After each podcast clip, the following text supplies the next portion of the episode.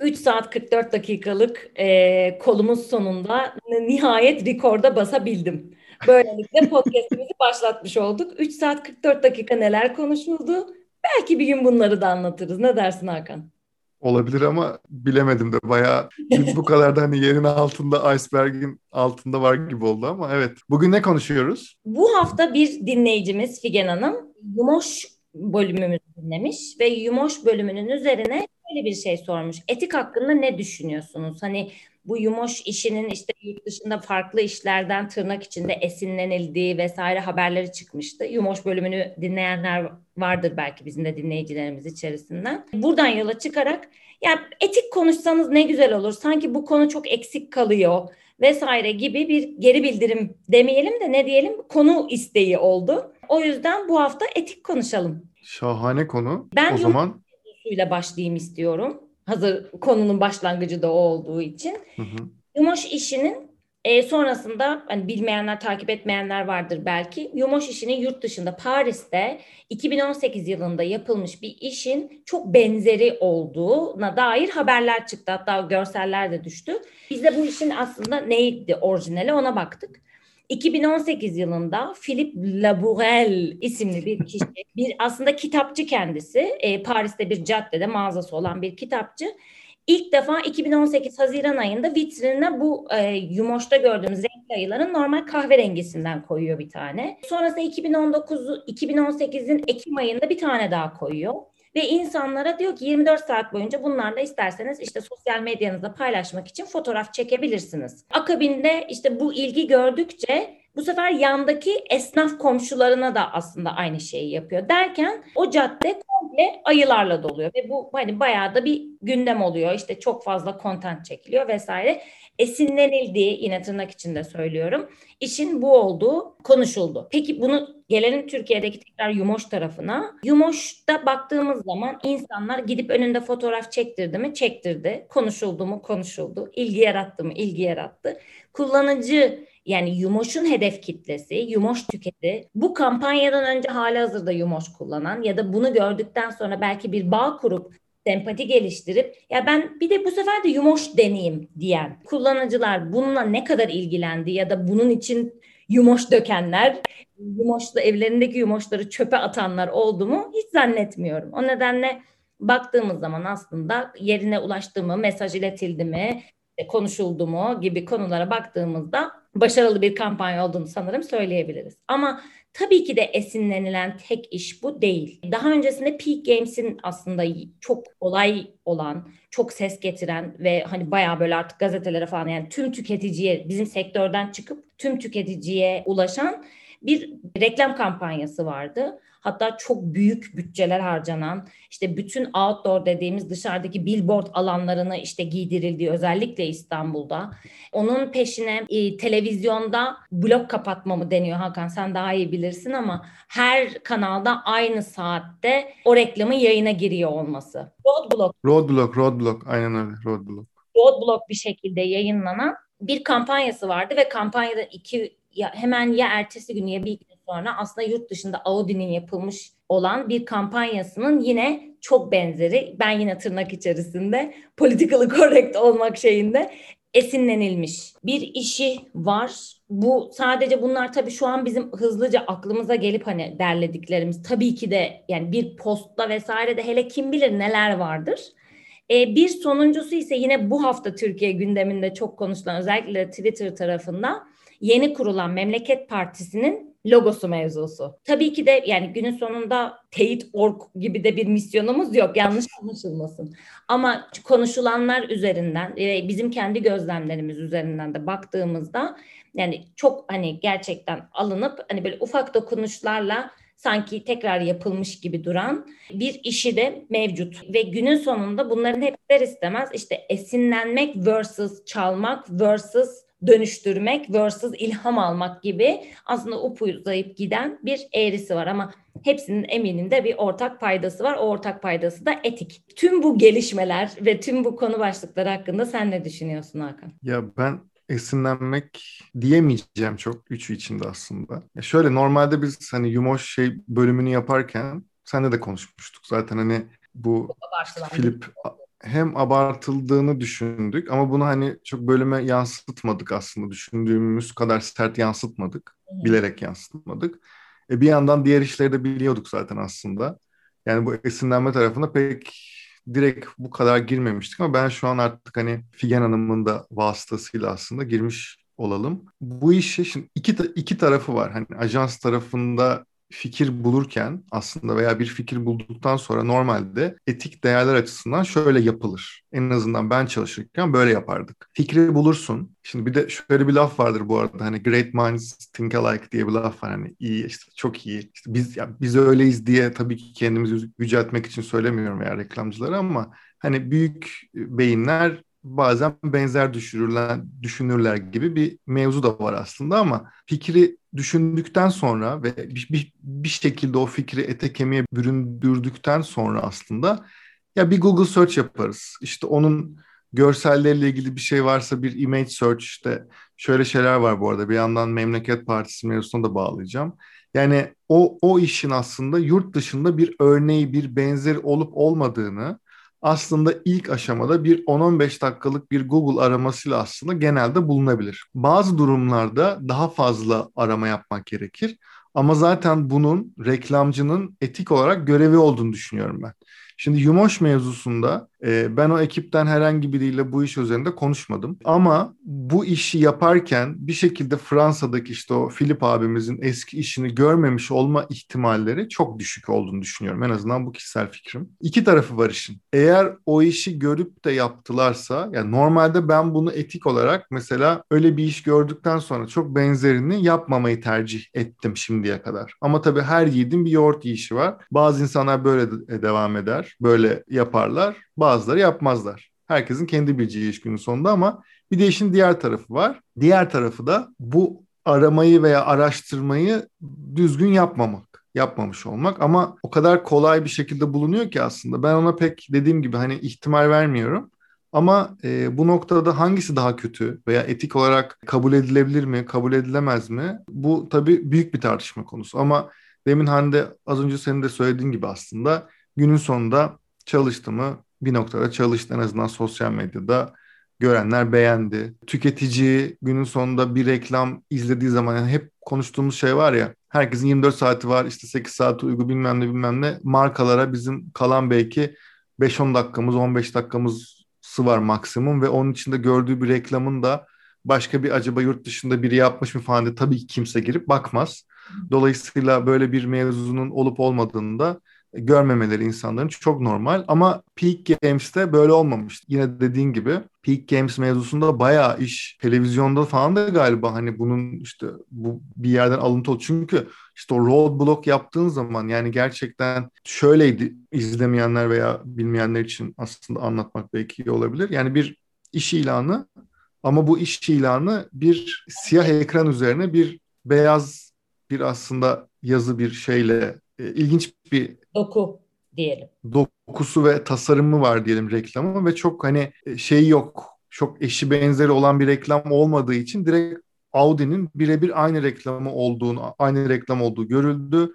Ve sonra işte marka bunu yayından kaldırdı, ajansın üstüne attı, ajans işte sesini çıkarma falan. Bir sürü bir olaylar oldu ve hani e, çok güzel bir iş olabilecekken ama tabii ki çok benzeri olduğu için yine bir işte esinlenme diyelim ama yani bayağı işte oradan aslında araklama günün sonunda bir reklamdı maalesef. Memleket Partisi mevzusunda yani siyaset tarafındaki şeylere çok girmiyoruz ama o kadar bariz bir şeydi ki yani görenlerin hepsi tabii ki yine bu Twitter'da olan bir mevzu. Yeni bir parti kuruluyor ve kurulan yeni partinin tabii ki yeni bir işte logosu var ve o logo ilk şeye çıkıyor, görücüye çıkıyor ama hemen tabii ki bu logonun başka bir logodan aslında evrildiği çok net. O kadar benzer ki bu arada o diğer işte markanın logosu da. Yani insan bunun şey olduğuna inanmak istemiyor. Yani aynı anda biri gerçekten hani o diğer logoyu görmeyip de gerçekten sıfırdan bu logoyu çalışmış olma ihtimali biraz zor. Yani şöyle şeyler var bu arada. İşte onun arka tarafındaki mevzuya bakmak lazım. Bazı logo siteleri var bu arada bir yandan da. O logo sitesine giriyorsun. İşte şu kadar dolara bu logolar var, bu kadar dolara şu logolar var vesaire diye seçiyorsun. Onlardan bir tanesini alıyorsun. Kendin işte programda, Photoshop'ta bir yerde birkaç tarafını düzeltip logo diye kullanabilirsin normalde. Tabii nasıl yaptılar, nasıl ettiler bilmiyorum. Ama yani burada da şey bu arada çok kolay değil bir yandan. Google'da şöyle bir hizmet var. Yaptığın bir logoyu veya bir işte görseli diyelim ki benzeri Google'da var mı diye Google'a tekrar yüklüyorsun ve Google sana o görselin, o logonun vesaire benzerlerini gösteriyor. Ben denedim bu arada. O logoyu, o yeni Memleket Partisi logosunu koyduğumuz zaman benzer logo olarak onu göstermiyor. Ama tabii ki bu bir şey değil yani orada göstermiyor. Çünkü bu 15 saniye süren bir süreç. Çok daha fazla araştırma yapılması lazımdı vesaire ama yani tabii orada işte Memleket Partisi'ne geldiğimiz zaman iş tabii hani iki tane Twitter hesapları var. Hangisinin resmi olduğu belli değil. İşte onu Muharrem İnce takip etmiyor o hesapları falan. Dolayısıyla gerçek bilginin ne olduğu da belli değil. Çünkü şöyle bir şey. Niye bunu anlattım? O iki hesaptan bir tanesi bu iki logoyu birden paylaşıp yan yana tabii ki aslında o, o kadar da benzemiyor diye normalde iletişimsel olarak bir facia olan bir açıklama yaptı. O hesap resmi hesap mı hala bilmiyoruz vesaire. Dolayısıyla Orada iş tamamen başka bir mevzuya döndü ama günün sonunda bu işlerde yani şöyle işler bunlar. Bu üç işte de Yumoş'ta da, Peak Games'te de, Memleket Partisi'nde de eğer bu işlerin esinlenme olduğu araştırılmadıysa dert, görülüp de bile bile yapıldıysa yine dert etik açıdan. Ama tabii ki dediğim gibi her yiğidin bir yoğurt işi var ve kimseye haklı veya haksız doğru yapıyor veya yanlış yapıyor deme hakkımız da yok. Günün sonunda marka kabul etmiş, suç değil. İş Reklam yap. ajansı e, bunu yapmış, iş iş yapılmış, beğenilmiş. En azından hani Yumoş örneği için bunu söyleyebiliriz. Dolayısıyla bize de halt etmek düşer bir noktada ama bunu da tabii söylemeden geçmek istemedik açıkçası. Ben işin başka bir tarafına değinmek istiyorum. Sonra da senin sana vereceğim sözü aslında. Bir de işin şey tarafı, yani madem etik konuşuyoruz. Marka ajans ilişkilerinde benim uzun yıllardır gördüğüm ve gerçekten bunu artık uzun uzadıya konuşmamız gerektiğini düşündüğüm bir konu var. Markalar maalesef Türkiye'de çok büyük bildiğiniz birçok markada bunu yapıyor. Yani o gerçekten işte televizyonda çok büyük e, reklam bütçeleri harcayan, dijitalde çok büyük reklam bütçeleri harcayan vesaire reklam bütçeleri olan birçok marka maalesef bunu yapıyor. Şöyle işte konkur, ihale açıyorlar bir yeni bir ürün lansmanı için veya hala hazırdaki bir ürünün yeniden lansmanı için her neyse. Ve orada bilmem kaç tane ajansı çağırıyorlar. Ve o ajansta işte atıyorum 3 3 ajans çağırıyor olabilirler veya 10 ajans fark etmez genelde şöyle oluyor. Bazı ajanslar mutlaka yeni ajanslar oluyor. Birkaç tane ajans veya bir tane ajans da uzun yıllardır işlerini yapan, daha uygun fiyatlı çalışan ajans oluyor. Ve genelde o uygun fiyatlı olan ajans yıllar içerisinde bir şekilde kreatif kaslarını en azından o marka için biraz kaybettiği için böyle yeni fikir getiremiyor gibi oluyor vesaire. Yani arka planını da böyle hani anlatmak lazım. Ama sonra marka diğer ajanslardan daha kreatif, daha yaratıcı olduğunu düşündüğü fikirlerden birkaçını, bir veya birkaçını alıyor ve o diğer uygun fiyatlı olan ajansı yaptırıyor ve fikrini aldığı ajansa da bunu söylemiyor. Şimdi bu çok büyük bir dert baktığımız zaman. Normalde şöyle olması gerekir bu arada hani Avrupa'da veya globalde, Türkiye'de de böyle olması gerekiyor tabii ki. Bir, bir ajansın fikrini sevebilirsin, sevebilirsiniz. O ajansı fikir parası diye bir ücret ödenir. Eğer ajans da bunu kabul ediyorsa tabii ki ve sonra başka bir ajansa yaptırabilir. Ama dediğim gibi diğer ajans yani yaratıcı fikri bulan ajansın hem o bütçeyi hem de kendi fikrini başka ajansın yaptığını kabul etmesi gerekiyor. Bunun aksini yapan markalar büyük bir etik çıkmadı içine giriyor ve maalesef özellikle ajans tarafındayken benim çalıştığım ajanslar ve etraftan çok yakın şirketlerde, markalarda çalışan arkadaşlarımla konuştuğum zaman gördüğüm bir mevzu var. Marka tarafında işte o çok büyük markalarda çalışan kişilerin maalesef önemli bir kısmı bunun normal olduğunu düşünüyor. Yani o fikir parasını vermeden o ajansın fikrini zaten bize sundular. Bizim fikrimiz artık deyip onu gerçekten diğer ajansa uygun bütçeli yaptırmayı gerçekten normal buluyorlar. Ve bu arada diğer ajansın da kendi fikri olmadığı için zaten yarım yamalak oluyor iş. O da ayrı bir mevzu. Ama gerçekten bu yani fikri mülkiyet ve hani etik çok daha ağır konuşmak isterim burada ama daha kibar kalmış olayım.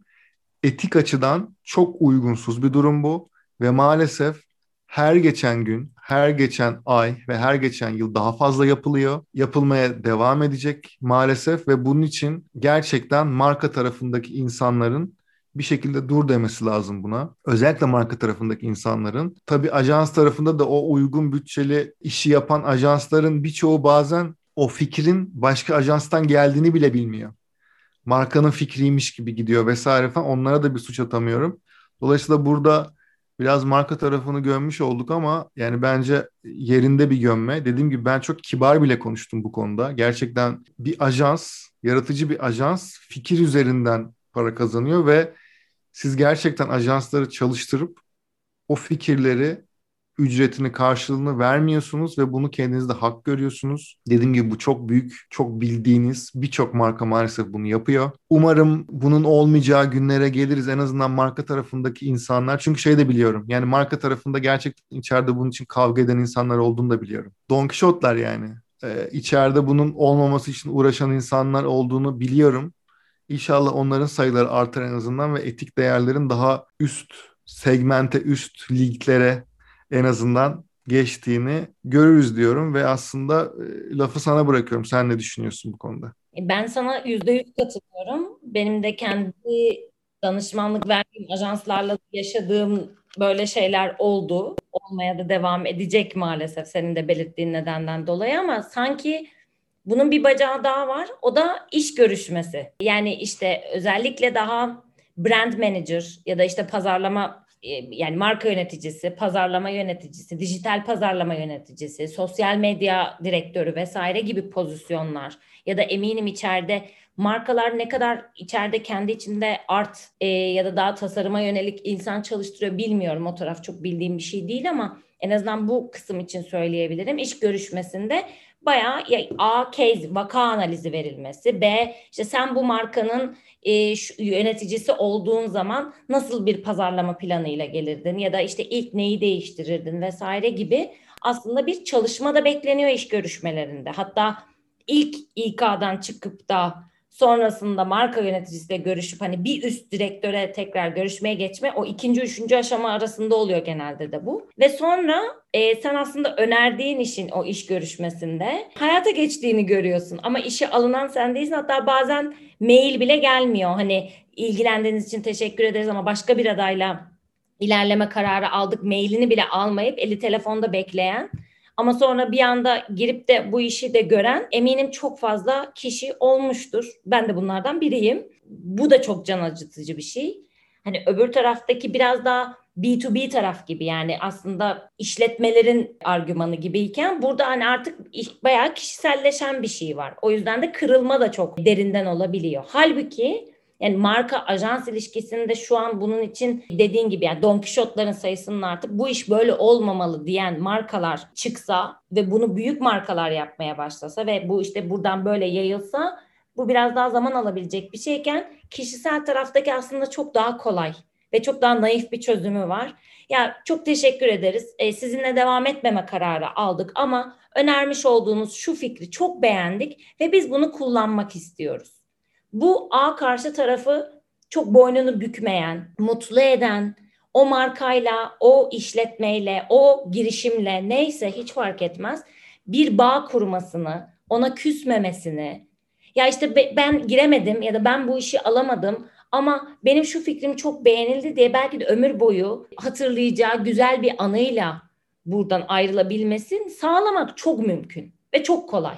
Bir maile bakıyor. O yüzden de hani bazen bazı sorunların çözümleri çok büyük, çok zor vesaire gibi gözükebilirken aslında dediğim gibi yani çok, çok ufak bir maille de bunu çözüp yapmak çok mümkün diye düşünüyorum. Benim de düşüncem bu yönde Hakan. Hak görüyorlar ya yani şeyi bu böyle biraz şeyim sinirliyim ben bu konuda. Yani orada markanın değilmiş gibi davranıyorum şu an. Ya evet çok böyle naif naif anlatıyorsun, güzel güzel anlatıyorsun da yani gerçekten hani benim de başıma geldi. Birçok en azından bizim sektördeki birçok insanın da başına gelmiştir bu. Gerçekten yani o taraftaki insanlar bunu kendinde hak görüyor. Yani işte zaten geldi ve bize o işte case sunumunu yaptı. Zaten o fikir artık bizim o fikir sizin değil. Yani e, bu bu durumda bu durumu yaşayan veya yaşamış olan arkadaşlarımız varsa dinleyenlerden veya yaşayacak olanlardan İK tarafındaki insan kaynaklarındaki kişiler için söyleyeceğim şey o fikir sizin değil. Görüşen olarak görüşen arkadaşlara söyleyeceğim şey de o fikir sizin. Dediğin gibi bu arada şeyden korkma da değil bu. İzin vermezlerse kullanamayız falan o da değil. Yani gerçekten hak görüyor kendinde bunu. Fikir o kadar ucuz bir şey ki Türkiye'de. Yani hem aslında çok önemli hem de o kadar önemsiz ki. İkisi de fikirde bilgi. Evet bu yüzden ya bunlar değişecek bu arada. Bunlar mutlaka yani gu, bazı bazı bilgilerin bazı fikirleri Google'a yazınca bulamıyorsunuz. Bazı fikirler o yüzden çok değerli. Deyip tekrar sana bırakıyorum. Araya girdim kusura bakma. Estağfurullah. Yani burada soru şuna geliyor aslında. Bir sen de söyledin. Hani ben iyi akıllar, gelişmiş akıllar, Türkçe nasıl çevireceğimi çok bilemedim. Benzer düşünür vesaire şeyleri var. Yani yeni fikir bulmak, yaratıcı fikir bulmak, insana değen, tüketiciye değen fikir bulmak, güzel fikir bulmak. Hani bir sürü sıfatla bunu süsleyebiliriz aslında. Bulmak bu kadar zor mu ki böyle dilimin ucuna geliyor geliyor geri itiyorum ama söyleyeceğim. Emek hırsızlığı. Söyle. Emek hırsızlığı. Emek hırsızlığı yapılıyor ya da işte esinlenme kisvesi altında bir sürü şey yapılıyor. Bu arada bunu illa konuştuğumuz markalar vesaireler özelinde söylemiyorum. Demek istediğim o değil. Hani onu bir kenara koyuyorum ama bu özellikle senin marka tarafında deneyimlediğin yani kendi kişisel deneyimlerimiz üzerinden konuştuğumuz şeyler için soruyorum bunu. Bu Hı-hı. kadar zor mu da böyle bu kolay geliyor?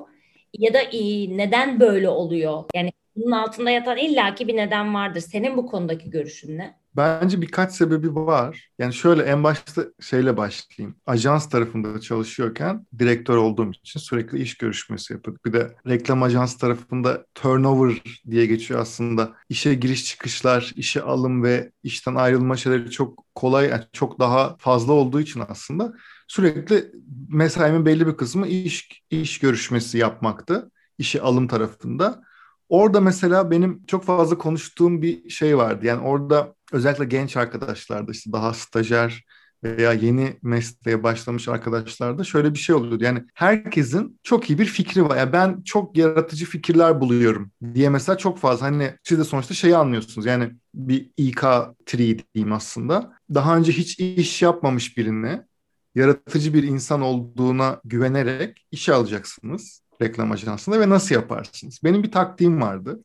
Bunu da söyleyeyim belki işe yarar bazı arkadaşlar. Merak ettim ben de. Şöyle şimdi mesela genelde işte birkaç yıl çalışmış insanların bir portfolyosu, bir eski işleri vesaire oluyor. Oraya görünce zaten anlıyoruz ne olduğunu ama sıfır hiç çalışmamış kişiler mesela şey diyorum hani yaratıcılık deyince aklına ne geliyor veya hani nasıl fikir buluyorsun vesaire dediğim zaman mesela birkaç marka için veya işte bizim işte o ajanstaki markaların bazıları için mesela fikirle gelmiş olanlar oluyor. Bu benim çok hoşuma gider. O fikirlerin üzerinden, o bulduğu fikirler üzerinden konuşuyoruz. Ama ben şunu anlamaya çalışıyorum ve hatta şunu soruyordum. Birkaç tane fikir yani reklamcılık ne deyince aslında orada. Birkaç tane çok iyi fikir herkes buluyor. Yani bunun için reklamcı olmaya gerek yok bu arada. Herkes mutlaka etrafımızdaki herkes her marka için gerçekten dünyayı sarsacak çok iyi fikri mutlaka bulmuştur. Ben buna eminim.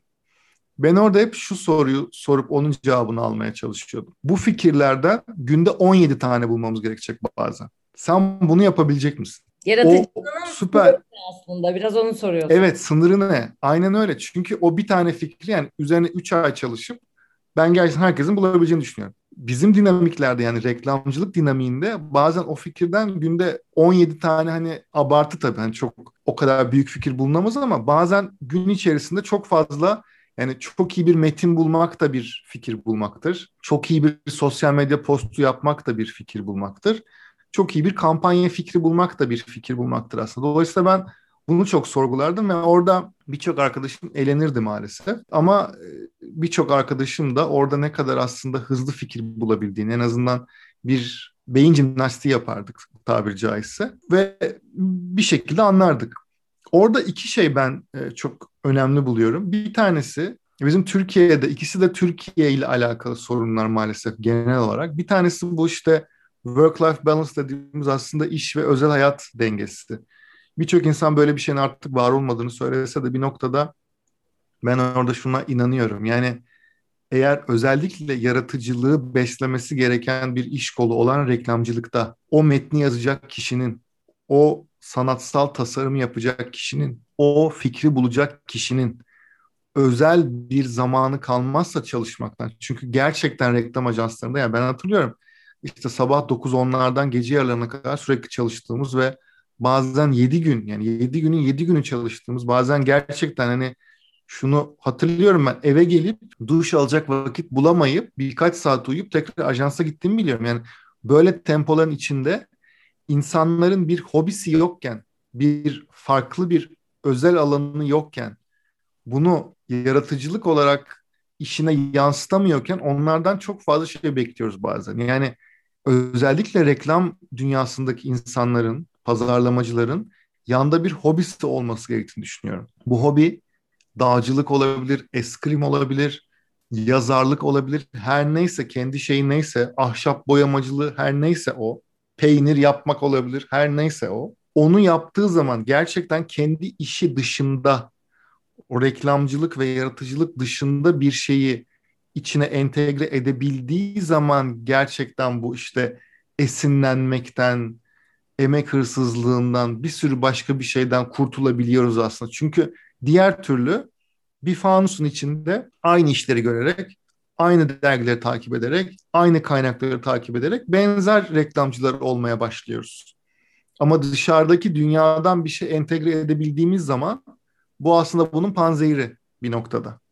İkinci başka bir şey bence maaş. Türkiye'de reklamcı maaşları birçok sektör için bu evet geçerli ama reklamcılık maaşları olması gerekenden çok düşük. Özellikle daha alt kademelerde oldukça düşük. Hatta reklamcılık için zengin mesleği denir. Çünkü bazen çok bir yıldan fazla stajyer olarak kalan kişiler gördüm ben. Yani normalde kirasını nasıl verecek vesaire vesaire 50, 50 tane şey var ama birçok ajans maalesef buna göz yumuyor ve zaten mecburlar deyip buna çanak tutuyorlar. Burada maaş tarafında şuna geleceğim. Asgari ücretin biraz üzerinde maaş verilen özellikle giriş skalasında diyeyim insanların yaratıcılık anlamında bir şeyleri yeni bir şeyler deneyip deneyimleyip bunu işine yansıtması gibi bir durum söz konusu değil. Bilmem kaç kişi yani bir oda arkadaşıyla işte o asgari ücretin biraz üzerinde aldığı maaşı bölüşüp de kirayı vesaire ödemeye çalışan kişinin bir işte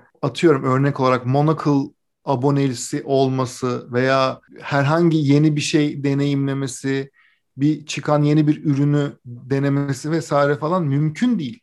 Ama yaratıcılık bu anlamda belki birazcık zengin mesleği olabilir bir noktada. Çünkü gerçekten belki de aldığımız paranın alınan ücretin maaşlı çalışılıyorsa gerçekten belli bir kısmını hayattaki yeni deneyimlere aktarmak gerekiyor. Hobi de aslında bunlardan biri.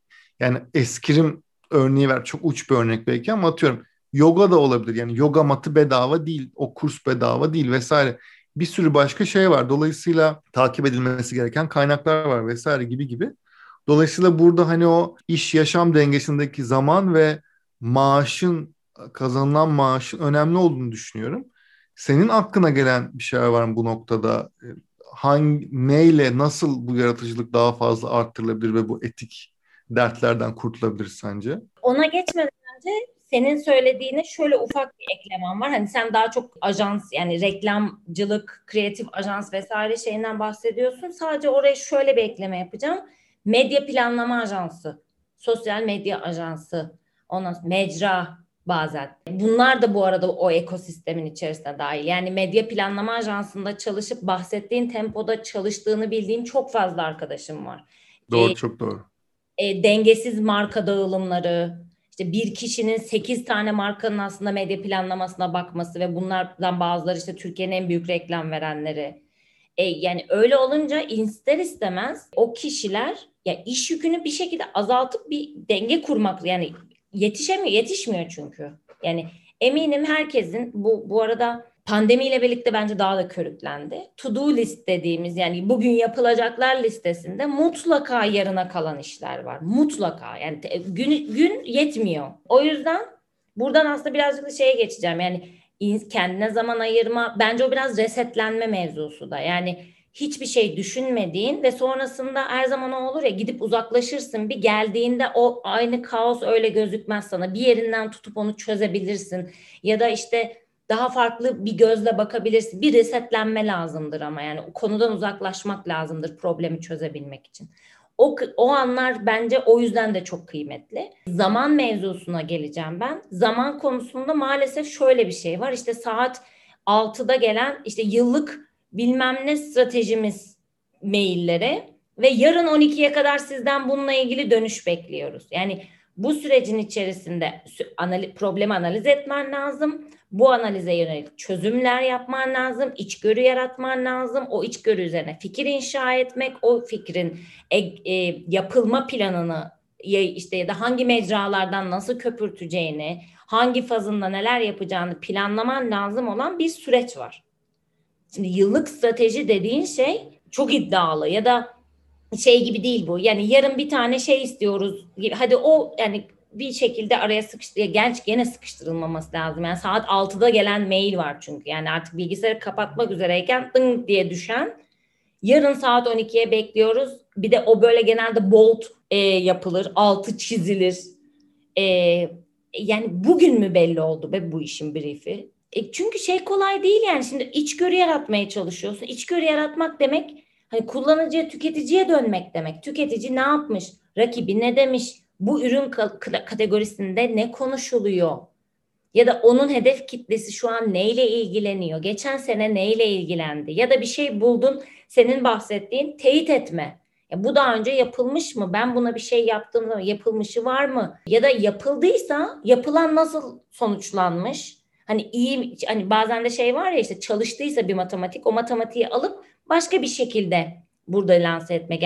Günün sonunda tabii ki de her kampanyada ya da her şeyde yeniden dünyayı keşfetmeye de çok gerek yok. Yani bazı var olan işler var. Önemli olan sadece onu her zaman konuştuğumuz doğru konumlandırmak, doğru iletişimini kurmak, işte doğru dinamikleri, içerik türlerini belirlemek. Birinci problemin zaman mevzusunda bu tarafta da bir zaman problemi olduğunu düşünüyorum. İkincisi aslında sen de biraz daha maddi problemler nedeniyle değindiğin aynı zamanda şuna benim bağlamak istediğim dönüp dolaşıp aynı şeyleri görüyoruz. Yani çünkü bir tane kampanya yurt dışında mesela bizim de geçen hafta ya da ondan önceki hafta konuştuğumuz işte seyirci e, gol bekliyor bölümünde konuştuğumuz Heineken işi. Şimdi Heineken işi bir şekilde birileri işte bir tar- bir şekilde viralleşiyor. İşte aa ne güzel işmiş, şöyle güzel işmiş, böyle güzel işmiş vesaire. Bir herkes aslında sosyal medya algoritmalarının bizi getirdiği noktada herkes o Heineken işini görüyor. Ya da Yumoş işi. Herkes Yumoş işini görüyor. İşte yurt dışında yapılan bir herkes o işi dönüp dolaşıp o zaman hep aynı şeyleri görüyoruz. Yani LinkedIn'e gidiyorsun aynı şey paylaşıyor. Twitter'a geliyorsun aynı şey paylaşıyor. Instagram'da eğer bazen kişisel olarak kullananlar ve sektörle ilgili hiçbir şey takip etmeyen de bir güruh var. O tarafa da baktığımız zaman yine eğer takip ediyorsa o işi sürekli köpürdüğünü görüyor. E dönüp dolaşıp hep aynı şeye bakıyoruz. E aynı şeye baktığımızda ister istemez kafan yani bu şey gibi bence yani bilinç mekanizmaları ya da işte beynin çalışma katmanları arasında en yakın o olduğu için o direkt akla geliyor. Ha işte bak pandemi, değişen hayat, normalleşme, Ha bak Heineken'den refer etmek gerekirse. Ha bak böyle olur. E şimdi öyle olunca o zaman da hep aynı dönüp dolaşıp şeyi görüyorsun. Yani halbuki hiç mi ters köşe iş yapan kimse yok. Ya da işte sadece Amerika mı bizim mesela bakmamız gereken yer? Yani bize daha yakın ülkelere bakmak ya da işte farklı yani farklı kesitlerden bakabilirsin. İşte Türkiye Z jenerasyonunun mesela en yüksek olduğu. Türkiye nüfusunun ortalaması 29. Mesela başka bize yakın kim var? Buna bakmak bir yöntem. Bu da bir benchmark.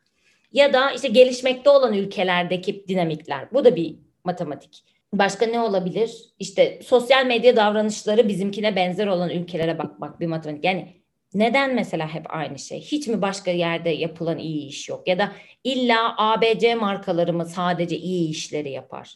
Kötü işlerden bir şey çıkarıp bunu tam ters matematikle uygulamak mümkün değil midir? Yani biraz ben o şeyi dağıtmak gerektiğini her zaman inanıyorum. Çünkü aynı şeye yeni yine aslında problem çözme, uzaklaşma mevzusuna geliyor. Onu sadece tükettiğin content anlamında farklılaşması. Dönüp dolaşıp aynı şeye baktıkça ister istemez dönüp dolaşıp aynı şeyleri düşünüyorsun. Dönüp dolaşıp herkes aynı şeyleri düşünmeye başlıyor. Benim de yani yaratıcılık konusundaki en büyük şeylerinden birinin bunlar olduğunu düşünüyorum. Bir konumuz daha var aslında. Yaratıcılık mı, performans mı? Ama bunu bir özel bir bölüme saklıyoruz. Evet. Seferinde tease edip bizim de henüz yapmadığımız bir şey ama o bambaşka bir dinamik. Hani buraya sığmaz. Onu zaten illaki yapacağız. O şey artık evet. Boynu, bo, ne, boynumuzun borcu. Boynumuzun e, borcu. Tüketime övgüden dev bir hizmet diye bir şey yaptık sende bu 3 saat 44 dakika süren yayın öncesi bölümü. Evet ya. Bu arada hep hani az önce de konuştuk. Biz bu yayınları kaydetmeden önce gerçekten ciddi bir zaman hem bu hafta neler oldu genel olarak onu konuşuyoruz. Hadi kayda girelim diyoruz. Hani atıyorum maksimum bir saatte toplayıp kayda girelim diyoruz. Bugün gerçekten üç buçuk saat sonra falan kayda girebildik. O yüzden hani ben artık bu bundan sonra hani bir saat şey yapalım da kayda girelim falan demeyeceğim. Onu da söyleyeyim. Şeyde de dev hizmet mevzusu da şu. Ben söyleyeyim istersen. Şimdi bu bu bölümde de hani birçok etik değerlerle ilgili şey konuştuk. Yani bu konuda da Figen Hanım tekrar adını anmış olalım. Sağ olsun hani bu bölümü yapmamıza vesile oldu. Eğer sizden de ad soyad vermeden, marka adı vermeden paylaşabileceğimiz şekilde başınıza gelen özellikle etikle alakalı marka ajans ilişkisi olur.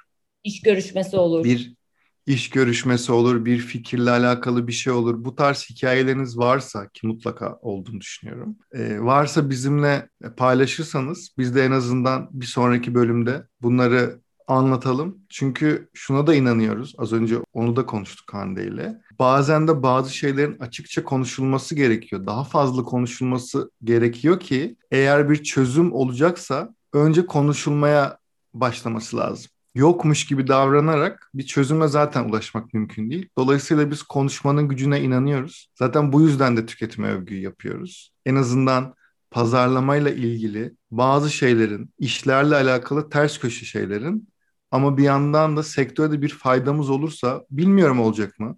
Ama en azından bizim amacımız o yönde ilerlemek ve göreceğiz orta uzun vadede işimize yarayacak mı? Dolayısıyla sizden de bu tarz hikayeler varsa bizimle paylaşırsanız biz de tekrar burada bunu konuşmayı çok isteriz. Hemen ek yapıyorum. Tüketime övgü Instagram hesabından DM'den bize yazabilirsiniz. Aa, evet doğru.